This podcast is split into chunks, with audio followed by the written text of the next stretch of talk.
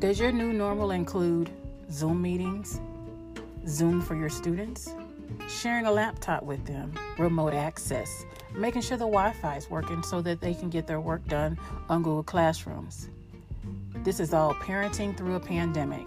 Hi, my name is Sharice Johnson. We're going to be talking about that and so much more. We're going to have information from educators, administrators to help you in, through this process because parents remember you're trying to do your best to make sure that your child survives and thrives through this pandemic.